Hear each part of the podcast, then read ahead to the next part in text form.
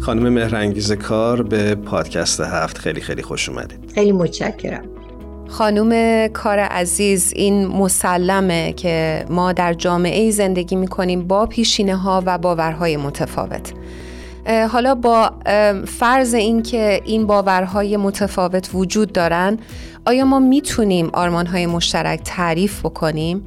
و اگر این آرمانهای مشترک به وجود بیان دستیابی به این آرمانها آیا امکان پذیر هستش یا نه؟ خب بله این دو تا سواله. یکی این است که آیا ممکنه که خب به نظر من اگر که مردم خودشون بخواهند البته که ممکنه.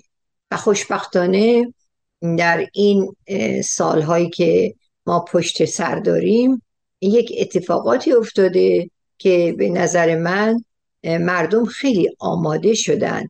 برای اینکه این تنوع گرایی این تکسر گرایی و این پلورالیسم که خیلی خاص جامعه ایران هست این رو بپذیرند. حالا همیشه یه بخشی از جامعه مقاومه ولی اون مقاومت هم در طول زمان شکسته میشه. به این معنی که وقتی که احساس میشه که همه با نوعی از تبعیض مواجه هستن طبیعی است که این میشه یک درد مشترکشون.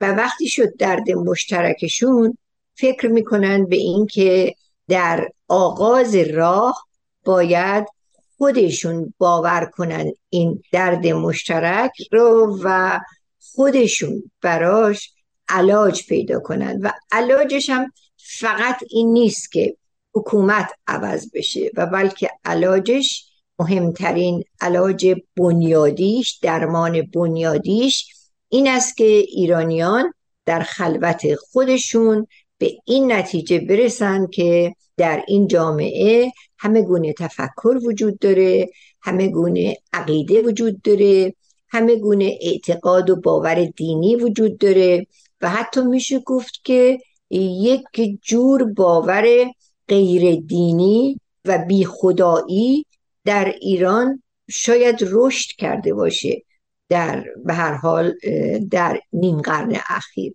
بنابراین باید اگر که می‌خواهند که جامعه زندگی بکنه و حتی بچه های اونها با همدیگه مسالمت آمیز زندگی بکنن پشت نیمکت های مدرسه. اول باید در خودشون تغییر را به وجود بیارن. به این معنا که برای دیگری برچسب نزنن و طوری رفتار نکنن که گویی خودشون از آسمان اومدن و بقیه این تعالی رو ندارن. من گمان می‌کنم این دست مردمه و البته ممکنه اگر که مردم ایران بخوان و از نظر فرهنگی امکانات انتشاراتی وجود داشته باشه برای اینکه از بچگی از طفولیت این تفکر اندیشه مدارا رو با بچه ها آموزش بدن. اما دومی که سوال کردید در مورد اینکه اصلا میشه اجرایی بشه یا نه خب البته اجرایی شدنش سختره از حرف زدن دربارش و تئوری سازی دربارش اجرایی شدنش در گروه این است که آموزش و پرورش تغییرات اساسی بکنه. آموزش و پرورش تأکیدش رو بر یک عقیده و یک دین و یک گونه تفکر قرار نده و فقط در یه نظام آموزشی مبتنی بر تنوع گرایی و پلورالیسم ایرانی است که می‌تونه اون نظری که ما دربارش حرف زدیم و یه نظر آرمانیه اون اجرایی بشه. چون تا زمانی که بچه ها در تربیت متقاعد نشن به اینکه تفاوتی بین اونها و دیگری که کنارشون نشسته و احیانا از خانواده است که اون خانواده باورهای دیگری داره رسم و رسوم دیگری داره یا به هر حال اساسا باورهاش هیچ گونه شباهتی نداره با باورهای خانواده اون. خب البته اجرایی شدنش بسیار مشکل حتی با فرض تغییرات بزرگ سیاسی در کشور خانم کار حتما مطلع هستید که جامعه جهانی بهایی اخیرا کمپینی رو راه اندازی کرده تحت عنوان داستان ما یکیست که هدفش گرامی داشته تلاش دیرینه زنان به خصوص زنان ایران در مسیر دستیابی به برابری جنسیتی هست شما این اقدام رو چطور ارزیابی می‌کنید؟ بله حتما و بیش از اون من تبریک میگم به بهاییان ایرانی که بسیار عاقلانه و معتدل و پخته وارد یک بحث مشترکی شدن با دیگر ایرانیان. نه فقط با ایرانیان مسلمان و بلکه با دیگر ایرانیان.